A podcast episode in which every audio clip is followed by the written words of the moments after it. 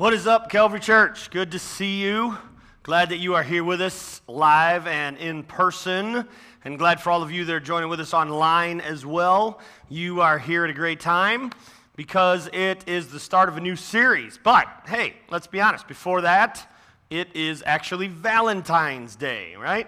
So uh, glad that you are here celebrating love and uh, all that good kind of thing. I had, I had one of our gentlemen come and say he was actually served breakfast in bed. That's, uh, that was pretty awesome this morning. And uh, so I hope you've celebrated uh, Valentine's Day. You know what they say about uh, love and marriage. Marriage is a relationship where one person is always right and the other person is a husband. So, uh, anyways. Hubbies, I hope you've taken care of Valentine's Day, and if you haven't, you still have a few more hours, so make sure you do something special. But glad you're here with us. I uh, want to take just a few minutes as we kick off a brand new series, and the series is called Unhindered. Unhindered. Say that together with me. Ready? Unhindered.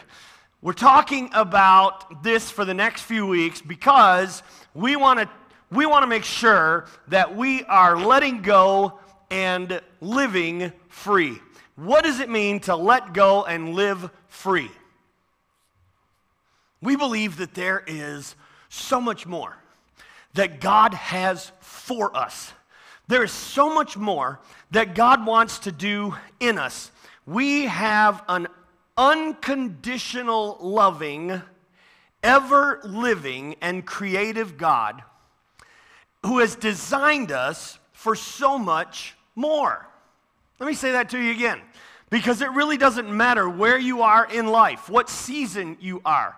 I truly believe that for all of us, we have an unconditional loving God, an ever living God, a creative God who has designed you for more. So, what keeps us from the more that God has for us?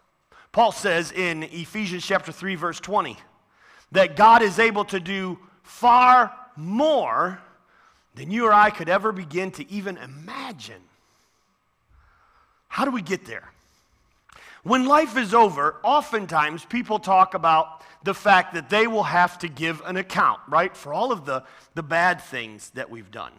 I mean, I mean, those oftentimes that are Christ followers, we, we sometimes look back on, and, and, and, and the devil does a great job of reminding of, us of our past and, and the, the bad things and, and, and the, the, the decisions we wish we wouldn't have made. But, but here's the thing what if at the end of our life, we have to give an account for all of the good that was left on the table?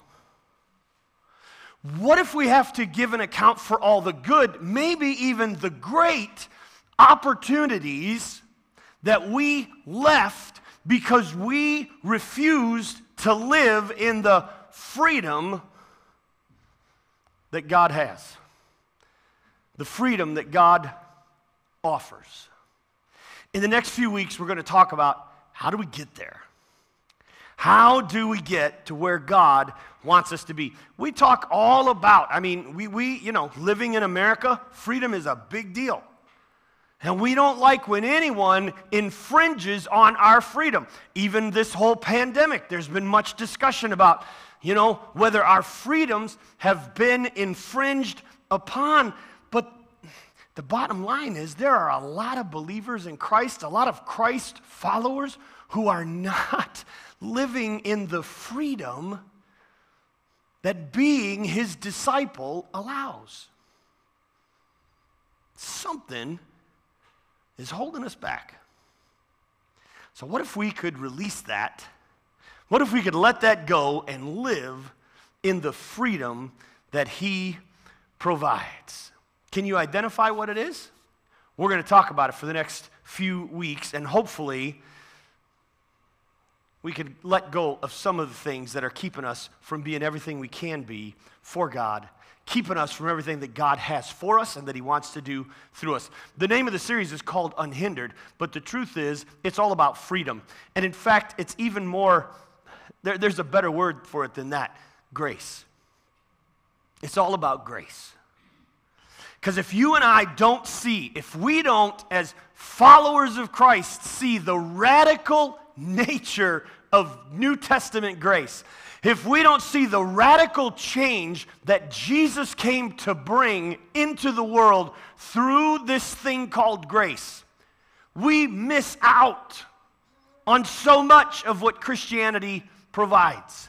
It is a matter of attitude and mindset and belief. And if we somehow start with the belief that Christianity is, is a religious methodology that makes people good, that makes people kind, that makes people loving, you know what we're going to end up with? We're going to end up with a big set of rules and regulations. And we're just going to keep adding to them. Because with every person, with every season, with every generation, with every culture that comes, there'll be something else that's added to the mix. And we'll come up with all of these rules and regulations. And all of a sudden, you want to know what we will be? We will be the Pharisees that Jesus had so much trouble with when he was here on earth. Because the Pharisees has had added to the law so that by the time Jesus is here, if you are a good Jewish person, you are acknowledging and living by over 600 rules and regulations. What a burden. And so when that lawyer comes to Jesus and he says, What's the greatest commandment? Jesus says, Let me make it simple for you. Love God with everything that you've got and prove that by loving other people as you love yourself. And then he makes this statement On these two hang all of the law and all of the prophets. If you get these two right, everything else falls into place. I, I am someone who speaks to you out of the overflow of what's happening in my life, out of the overflow of what's happening in my heart.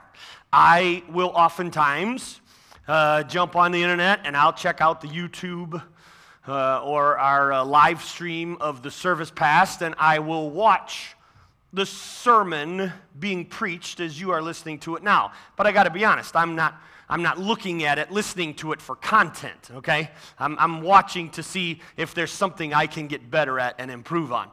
But if I understand that the preaching of God's word is important for you, then it's just as important for me. And so there are guys that I listen to on a fairly regular basis. Guys like Andy Stanley and Craig Groeschel and Louie Giglio and Matt Chandler and David Hughes and Ed Young. And I, I listen to these guys fairly regularly so that every week I'm getting stuff. And sometimes the overflow of what I am hearing and reading and seeing it oftentimes comes spilling out in a message. That's what's going to happen today. I just want you to understand. I'd love to tell you that all of this is original from the brain of Billy Walker.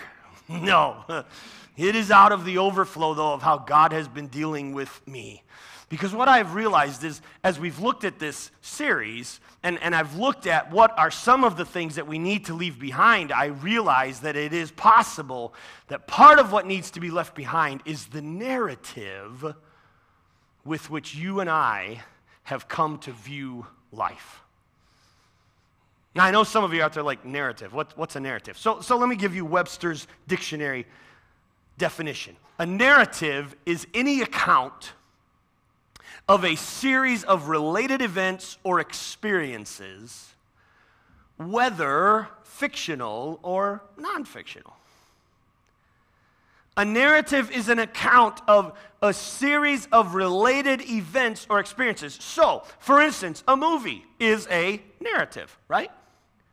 It's, it's, it's a director, a producer's view of an experience, of events that happened. And they lead you through this story with a narrative in mind. A series that you watch on Netflix that you catch on NBC or ABC. It's a narrative, it's a story of events and circumstances and experiences that a person or people or a police department or a fire department or a couple or a family they are experiencing and you are hearing and being part of the narrative. Your life is a narrative. The experiences that you have been a part of, the events that have been part of your life, have led to the narrative of your life through which you view life. It's the lens through which everything is kind of viewed. You have an opinion, you have an attitude, you have a thought process. And what has led you to that are the experiences and events of your life. Therefore, very possible that everyone in the room has a slightly different narrative than everyone else in the room. Because we all have different experiences, we all have different events, and we all have different circumstances that have led us to where we are. And we create and we live by our self imposed narratives. And sometimes, sometimes, the narrative can keep us from living in the freedom that God wants to provide. Sometimes the narrative keeps us from living in God's grace. Now, you probably know of someone who, because of the prism through which they looked at life, the, the narrative of their life, the circumstances, events, activities, experiences, they blew up their life, right? It, it blew up a marriage, it blew up their relationship with their kids, it blew up a job. You know, they were on the fast track, and all of a sudden, everything just exploded. It blew up their finances. It blew up their relationships with other people, with close friends, with relatives. And you, you would sometimes look at that person, that relative, that friend, that neighbor, that person at work, and you'd say, I would never do that. I would never allow that to happen. Can I tell you something? But for the, most of you know where I'm going, don't you? Grace of God. You would. Because here's something that I know, okay? You and I were the mastermind behind every bad decision we've ever made. Okay? You and I, we masterminded it. And sometimes those bad decisions have led to what? Habits, patterns, lifestyles that bad decision, that bad moment, that, that habit that started with one time, and now all of a sudden. And even though we would look at another person and say, Oh, I'll never get there, I'll never. Nope. Nope, we could. We could. Because we, we masterminded every bad decision we've ever made. But oftentimes, the narrative pushes us in another direction. Uh, let me give you an example. What's the narrative that you had in high school? Some of you, you're there.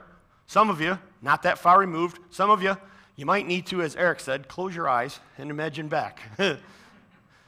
what was the narrative that you had in high school? My parents are losers and my teachers are stupid, right? Yeah. Oh, yeah. Well, my parents are losers. And nowadays, that really hasn't changed much, right? It just drives you as parents crazy that your kids would think that way, especially when they're texting it on a $600 device that you paid for. My parents are such losers. Let me get that out of social media. on this $800 phone that they're paying for. My teachers are all so stupid. And then finally, finally, you hit an age and you look back and you're like, they were pretty smart. My parents weren't losers. My teachers weren't all stupid.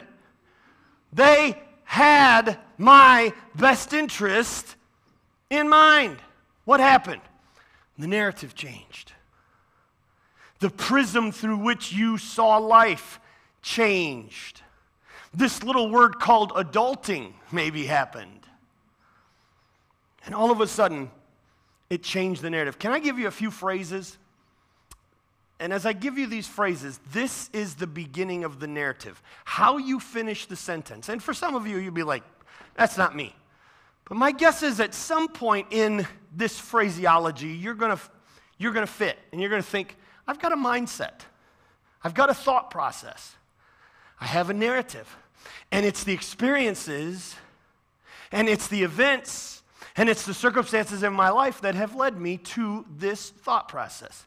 So you'll just have to kind of finish this sentence in your mind I deserve better. I'm entitled to.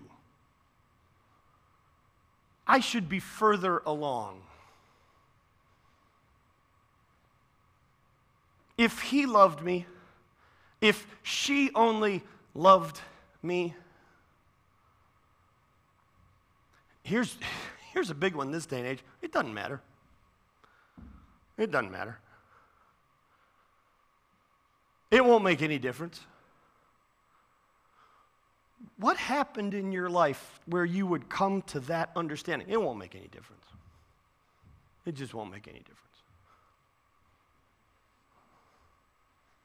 They don't deserve that. I'm better than that. I'm better than them. If they would just try harder, I can't resist. I can't resist. I, I just, I, I've tried, I can't resist. Something's wrong with me. All of us could say that. I can't live without. Republicans are all, Democrats are all men. Women. Oh. Baptists are so, the Catholics are all the charismatics are so. If only my dad had just. If only my mom had. And however you finish that sentence, and many others like it. That's the narrative that you live with and by. That's the prism through which you see life. And the problem is the narratives, all they do is create cuses and isms. You're like, huh? All they do is create cuses and isms. They create excuse, they create accuse, they create recuse. Excusing our decisions, accusing others without really knowing the narrative from their perspective recusing ourselves from godly living and loving. And the narratives, the narratives cause racism. Racism is a narrative. There were events and there were experiences and there were circumstances. Sexism narcissism. And here's, here's one. Here is a Christian's spiritual gift. Some people are looking scripture through still, trying to find this one cynicism. Everybody's a cynic. Where did that thought process, where did that narrative come from? Narratives are shaped by the experiences and events of our life. So, where we have been, where we are, how we were raised. So, the narrative is different for all of us. You say, Billy, where are you going with this? The Apostle Paul challenges our narratives. He challenges the way we think. And he does this in Second Corinthians chapter 10. If you've got a Bible, I want you to turn there. If you've got it on your phone, your tablet, go ahead and pop that in. If you're watching with us online, there is a Bible that is a tab right there on your screen. You can hit that and you will be able to follow along with us. Second Corinthians chapter 10, starting in verse 1. And I want to read for you what Paul says is the way that we combat these narratives that give us this way of thinking. He says this, first 1 I beg you that when I come, I may not have to be as bold as I expect to be towards some people who think that we live by the standards of this world. For though we live in the world, we do not wage war as the world does. The weapons we fight with are not the weapons of the world. On the contrary, they have divine power to demolish strongholds. We demolish arguments and every pretension that sets itself up against the knowledge of God, and we take captive every thought to make it obedient to Christ. Paul had this wonderful way of writing where he used illustration that was especially poignant in his day to share the concepts of Christ. And when he wanted to make a point, he would oftentimes use athletics, an athlete. Sometimes he would use a farmer. But sometimes, when he wanted to strongly make the point, he would use the military. He would use a soldier. And in order to get this point across, Paul uses this very technique, illustration, and example. He says, We are, and here's the first point waging war. We're waging war. What is he doing? He is showing the importance of this. He is showing how this is so important. Why? Because into this world where on one side you had Rome, you have Caesar, you have Herod, you have soldiers, you have an empire. And on the other side, you have the Pharisees and the Sadducees and the temple. And the people are living in the midst of these two narratives. And they're trying to fit into this. And Christ comes in and what does he do? He totally upsets the apple cart. He totally just upheaves everything by saying, Look, I understand all of us have a burden to carry in life, so here's what I want to recommend take mine. Take my yoke upon you, because you will find that it is easy, it is light. He gets after the Pharisees because of the burden they have placed on the people with no encouragement as to how they're going to be able to get out from under it.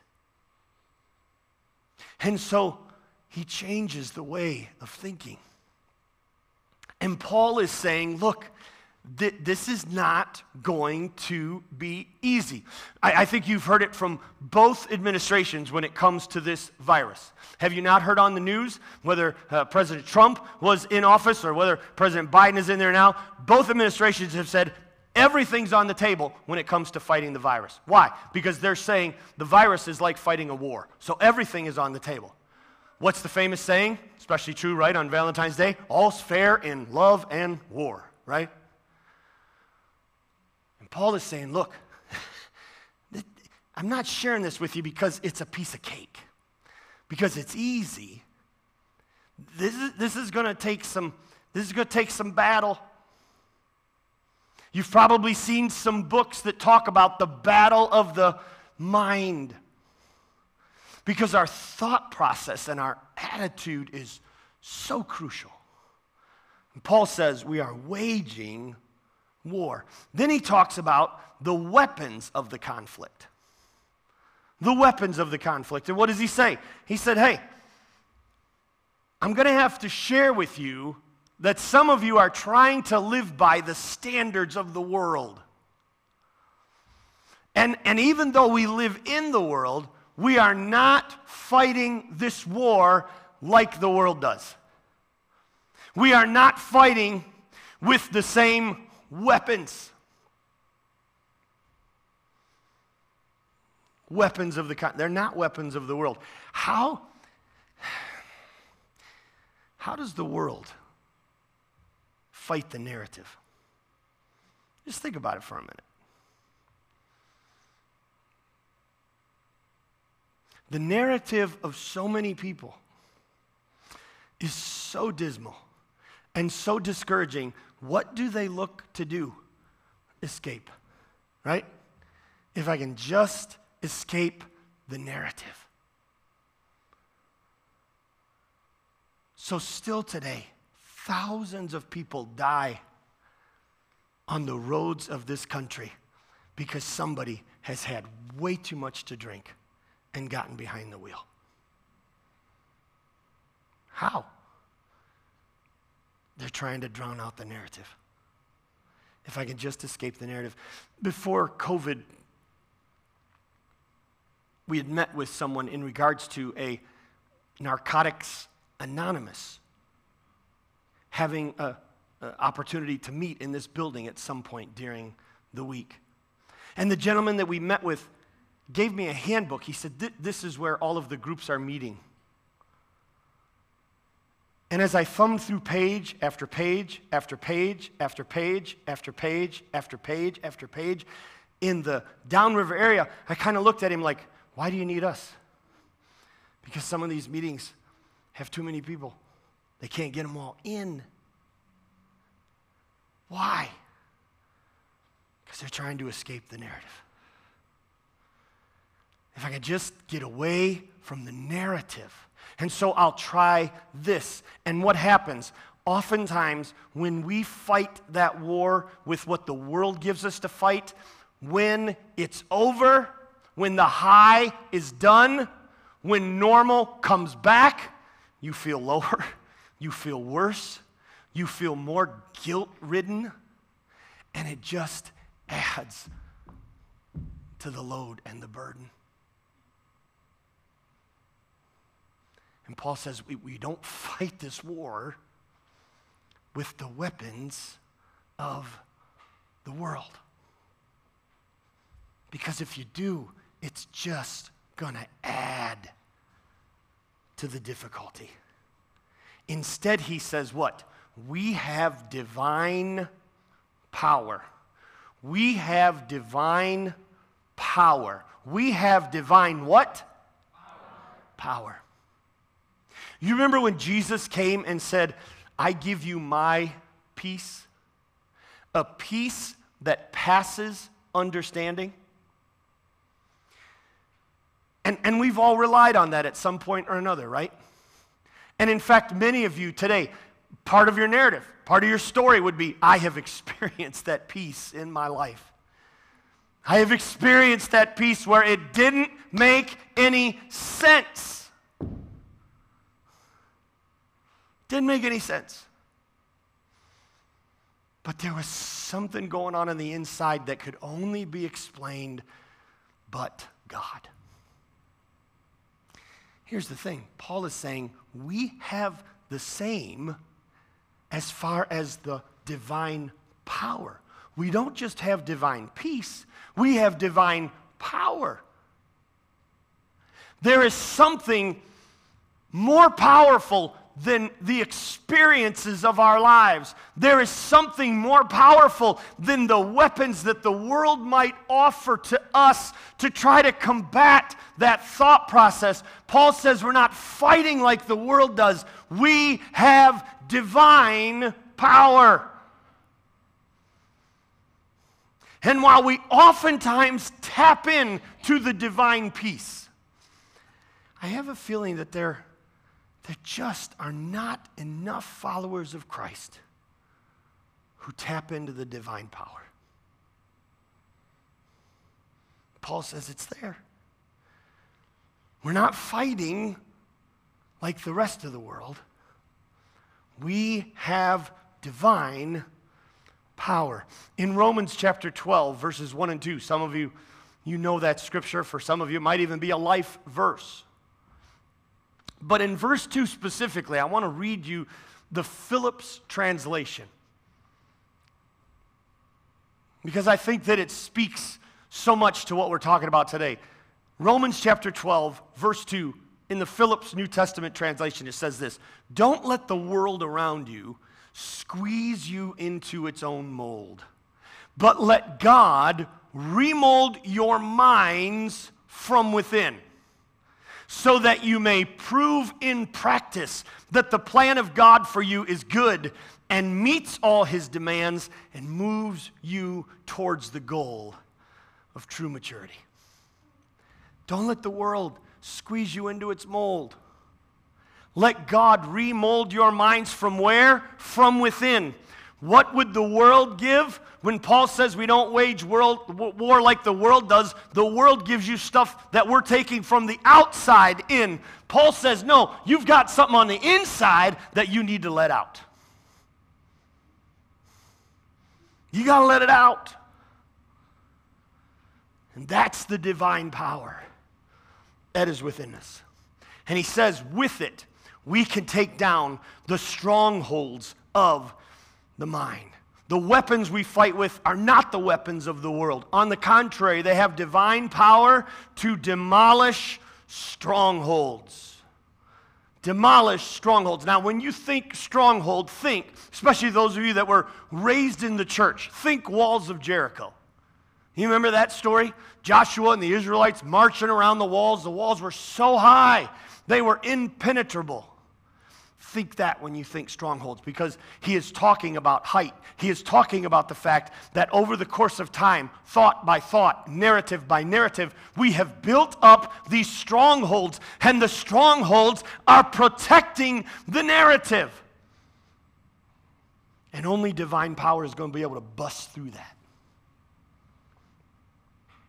Only divine power is actually going to allow you to hear the words of Jesus, love God with everything that you have, and prove it by loving your neighbor as yourself, and take that as, yeah, that's a command for me. That's how I'm supposed to live. That's what I want to dedicate my life to. Only, only the divine power of Christ is going to be able to break through that stronghold. Because the strongholds are protecting the narrative. But he says we've got this divine power that will take it down. Those walls have been built up. How have they been built up? One thought at a time. One thought at a time. And here's what you have to understand. So often, and this may not be the case for everybody, but so often we find what we're looking for, don't we? We find what we're looking for. I mean, let's be honest, it's Valentine's Day, right? Wives, you know. You know that if you want something from your husband, you know you are just going to keep working it and working it until you get it. Right? You just go keep working this. If this angle doesn't work, you're going to. Let's be honest, kids, you know how to do that to parents. Parents say no, and you're like, eh, I don't think no is quite where we're going with this. I'll just keep working that. I'll keep working this angle. I'll change tactics. I'll come at it from another direction. Husbands, you do the same thing. People do the same thing at work. We, we usually, we are not intimidated to not go after what it is we want. And here's the thing when we are looking for something, we'll find it. We'll find it. So if you wake up in the morning and you are looking for fear, you are looking to be afraid, well, what should I be afraid of today? You'll find it. I guarantee you, you'll find it. If you wake up in the morning and you are looking to be offended, who's going to offend me today? Who will be the first? You'll find it. Somebody will offend you. Somebody will say something offensive. Somebody will do something that just kind of irks you and moves you in the wrong way. If you wake up just determined, you know what? World stinks. Life stinks. Let me show you evidence of it. As soon as I get the chance, you'll find it. But, but here's the deal. Here's the deal. If, if you wake up in the morning determined that you're going to be thankful, if you wake up in the morning determined you are going to be grateful, if you wake up in the morning dis- determined you are going to worship a mighty God. If you wake up in the morning and you are determined that you are going to praise Him and find reason to give Him praise, if you wake up in the morning and you are determined that your life matters to God and that the day before you is His and that He is going to give you exactly what you need for this day, you will find it. And so much of that comes from the narrative from which we look at life. Maybe that's why the psalmist, before the day had ever unfolded, said, This is the day the Lord has made. I will rejoice and be glad. And, and some of you, and trust me, I'm not picking on anybody in, in individually, but, but some of you just wake up with a frown on your face. And you are looking for the first thing to be sorrow about. Oh, woe is me. This world is terrible. The country's going to pot, and I'm just going down with it. And let me prove it to you within the first hour of my breathing existence this morning. You won't have a problem finding it. If you need help, just turn on the news.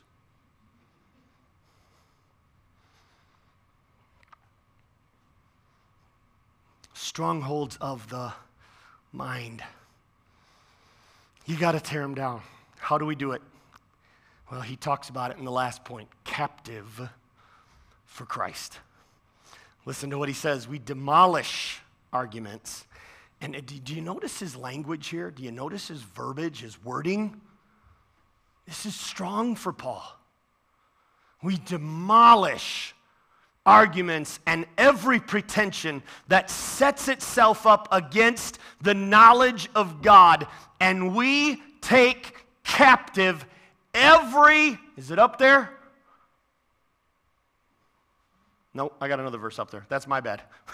we take captive every thought to make it obedient to Christ. Did you catch that? We take captive every, what was it? Every what? Every huh? Every thought. That's pretty tough, isn't it? Do you understand why Paul's using the words he's using? Because this is a battle.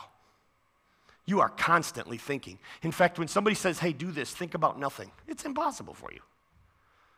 Even when you think about nothing, you're thinking about something, right? Well, what is nothing? Like a blank board, a blank slate? Do I erase something? We're constantly thinking. And Paul says, look, Christ came to change the way we think. He came to change the way we look at life. He didn't change the government, did he? He didn't change Rome. Oh, some of his disciples, that's what they were looking for. I mean, even, even when they came to arrest Jesus, Peter pulled out the sword. He wasn't very good, was he? I mean, there's all kinds of soldiers, and he just takes off a guy's ear. What is that even? I don't even know how he did that. Maybe he was waving it blindly. That would be me. Took off an ear. People were looking for him. When are you going to set up your kingdom? When you set up no, wrong mindset. He, he says, I've got a new way of thinking. It'll change your life if you let it. And Paul says, this isn't easy. But he said, you got to take every thought captive. Just as you built up those strongholds thought by thought, you got to tear them down thought by thought. And as soon as that thought begins to escape and move into your mind, it's as if you riding on horseback back in the old Western days, you take that rope and you just fling it out there and you pull that thought back. Nope, I'm not going to do that. Even, even better, that scripture we read in Romans chapter 12, 1 and 2, you know, where it says, uh, talks about our mind and conforming our mind. Don't let the world do it, but let Jesus Christ transform your mind. What does that mean? It means as if when your thoughts go out there, you are going to grab grab those thoughts and you are going to bend that thought. You are going to conform it to the knowledge of Jesus Christ. And if the thought cannot conform to the knowledge of Christ, I'm not going to let it out. I'm not going to let it be part of the process. I'm not going to let it put another brick in the stronghold. I'm not going there. I'm changing the narrative. I'm changing the thought process. One thought at a time. One thought at a time. We take captive every thought. Philippians chapter 2, verse 5, he would write these words much later. In fact, as he was moving to the end of his ministry, he'd be sitting in a prison cell and he would write to the church of Philippi in chapter 2, verse 5, and say, You must have the same attitude as that of Christ Jesus. Let this mind be in you, which was also in Christ Jesus. So, your reactions, your thought process, your narrative, does it conform to the knowledge of Christ? You got any strongholds that need to be demolished? You got any narratives that you need to leave behind because they are hindering you from living in the freedom of grace? We get so locked into damage control sometimes. So let, let, let me give you two, two quick things, and we're done. We're done. But, but catch this, and I, I want to make sure you understand this. Living in freedom means leaving the narrative of entitlement behind because of who we are. Let me reword that a little bit. Living in freedom means we have to leave the narrative of entitlement because of who we are behind. Does that make more sense? You ever feel entitled just because of who you are?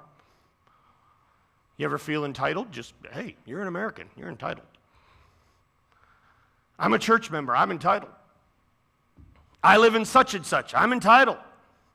I do such and I have this job, I'm entitled. I'm a husband, I'm entitled. I'm... We live in this mindset of entitlement. And the problem is, it confines your living to your own headspace and you will never be able to get out of that loop. And you want to know what happens? What happens is this every adversity in your life becomes an injustice. Doesn't mean that there is not injustice that needs to be taken care of, but when every little problem that you have becomes some kind of an injustice, you're entitled. Every challenge that you face is a failure. Every inconvenience you take personally. What is that? That's living entitled. Let me say that one again. Every inconvenience you take personally. Let me just be real and raw with you, okay? This is a dumb example. This isn't like a huge one, but my wife and I decided to go out to eat last night. And so we went to a restaurant. I pulled in the restaurant, pulled in the parking lot, there's two other cars that pulled in right behind me. With the car still running, I said, You stay here. I jumped out of my car and ran in the restaurant. Why?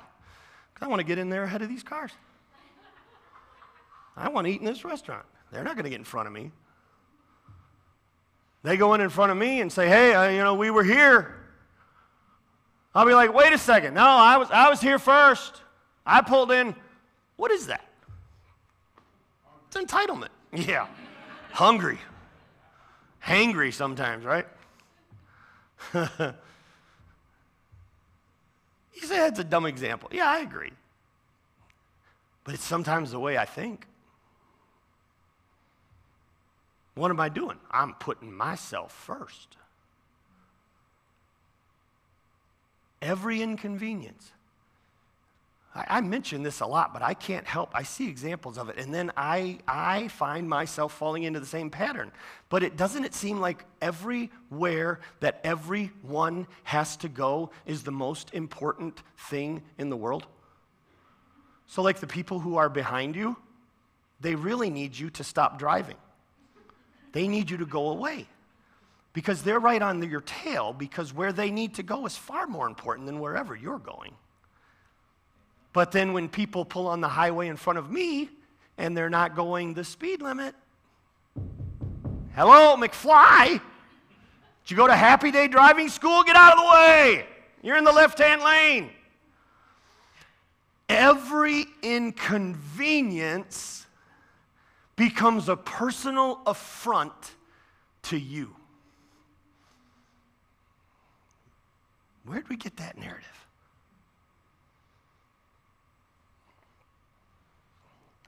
You say, well, how are we supposed to live? Living in freedom, catch this now. Living in freedom means living in the narrative of grace because of whose we are.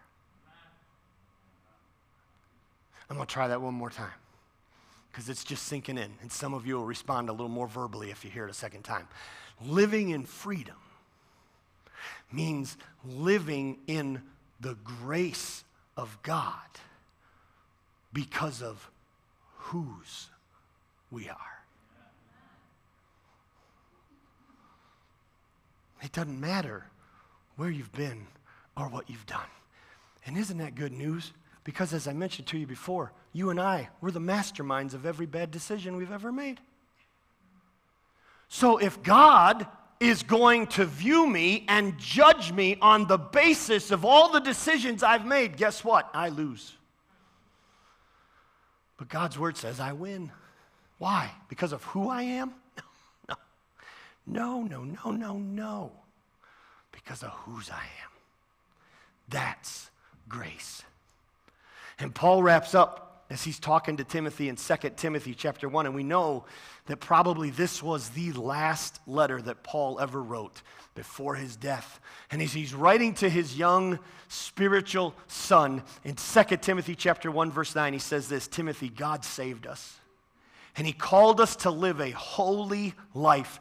He did this not because we deserved it, but because that was his plan. Catch this from before the beginning of time to show us his grace through Christ Jesus.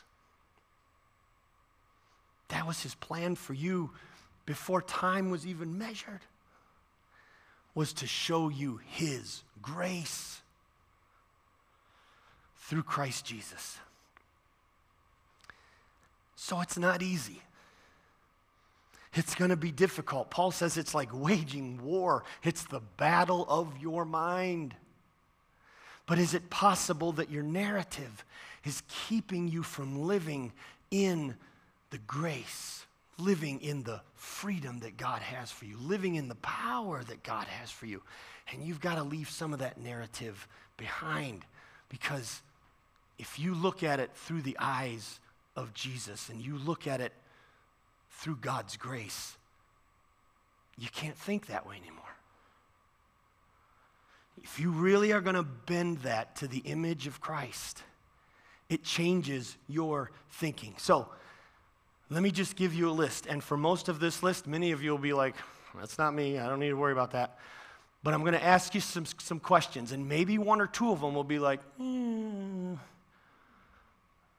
hmm. you'll have a response to some of this, and your response will be the narrative through which you see things, your experience,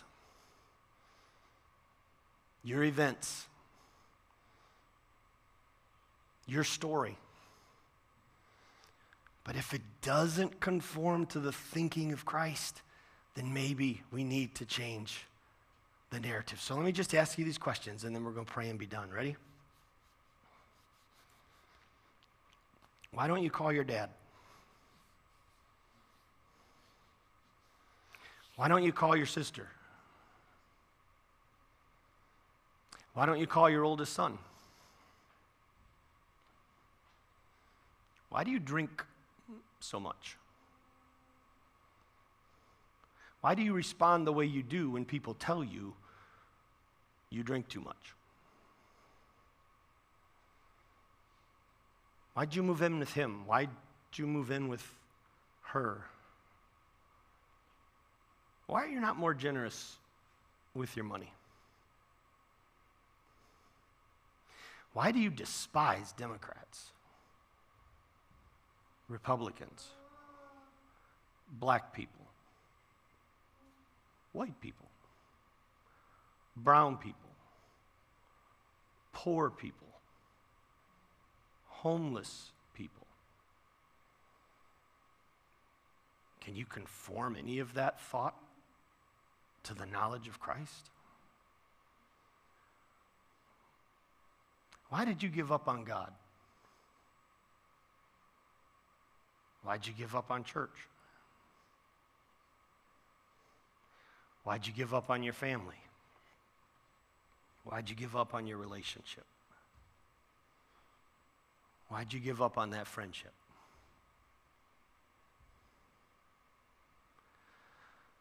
And there's a whole lot of questions. Those are just a few.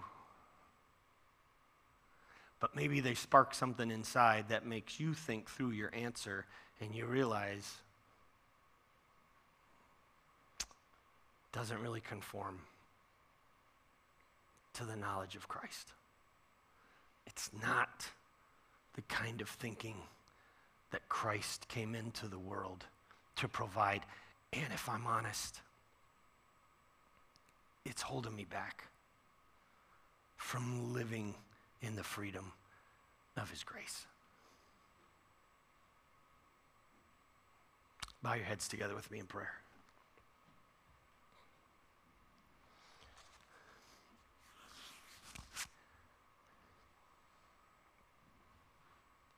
Maybe one of you is here today or somebody's watching online, and there's never been the moment when you have experienced God's grace for your life.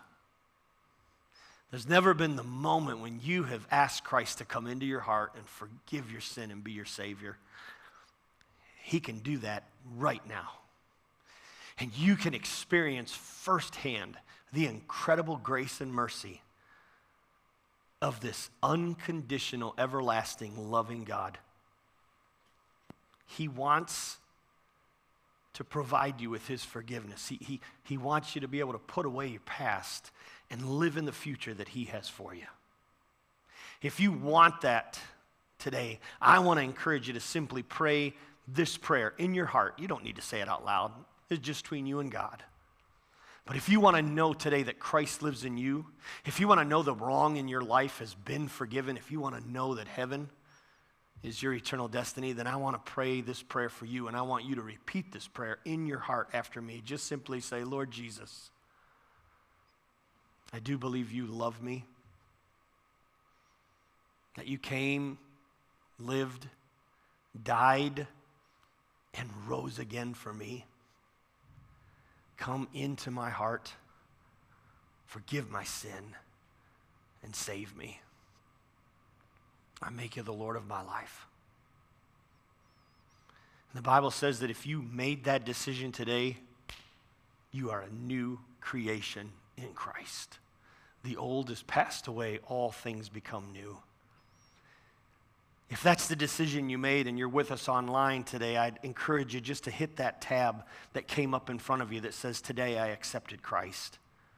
Just let us know of that decision.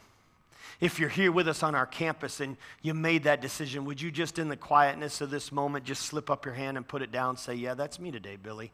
I prayed that prayer. I invited Christ to come into my life. Just slip up your hand and put it down. That's me. I invited Christ to come into my life. I may not know your name today, but God does.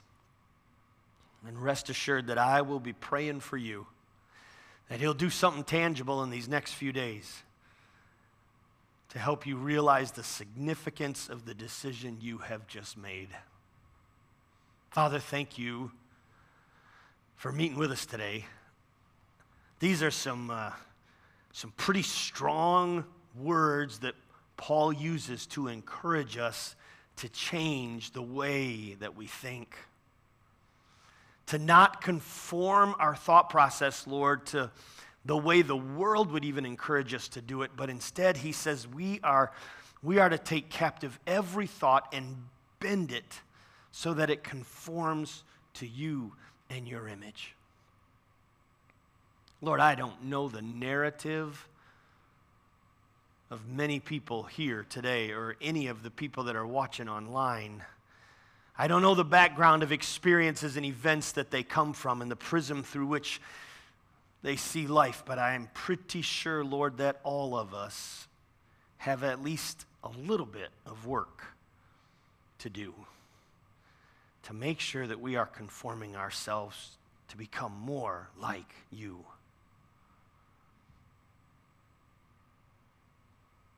Give us the strength, the ability, the patience to do that. And I pray, Lord, especially for those today who have some strongholds that need to be torn down. I pray that with divine power, you would give them the strength to do just that. In Jesus' name. And all God's people said, Amen. Amen. Appreciate you being here with us. Let, me just give you a little piece of homework, all right? Sometimes we do things and it's just preach a message and then, all right, change your life. How about if you try it for a week? All right? Just try it for a week. If you would just let your thought process endeavor to conform to the mind of Christ. Won't be easy. I'll tell you why it won't be easy because people. Okay? As soon as you walk out these doors, get on Fort Street, people driving. Where they're going is more important than you.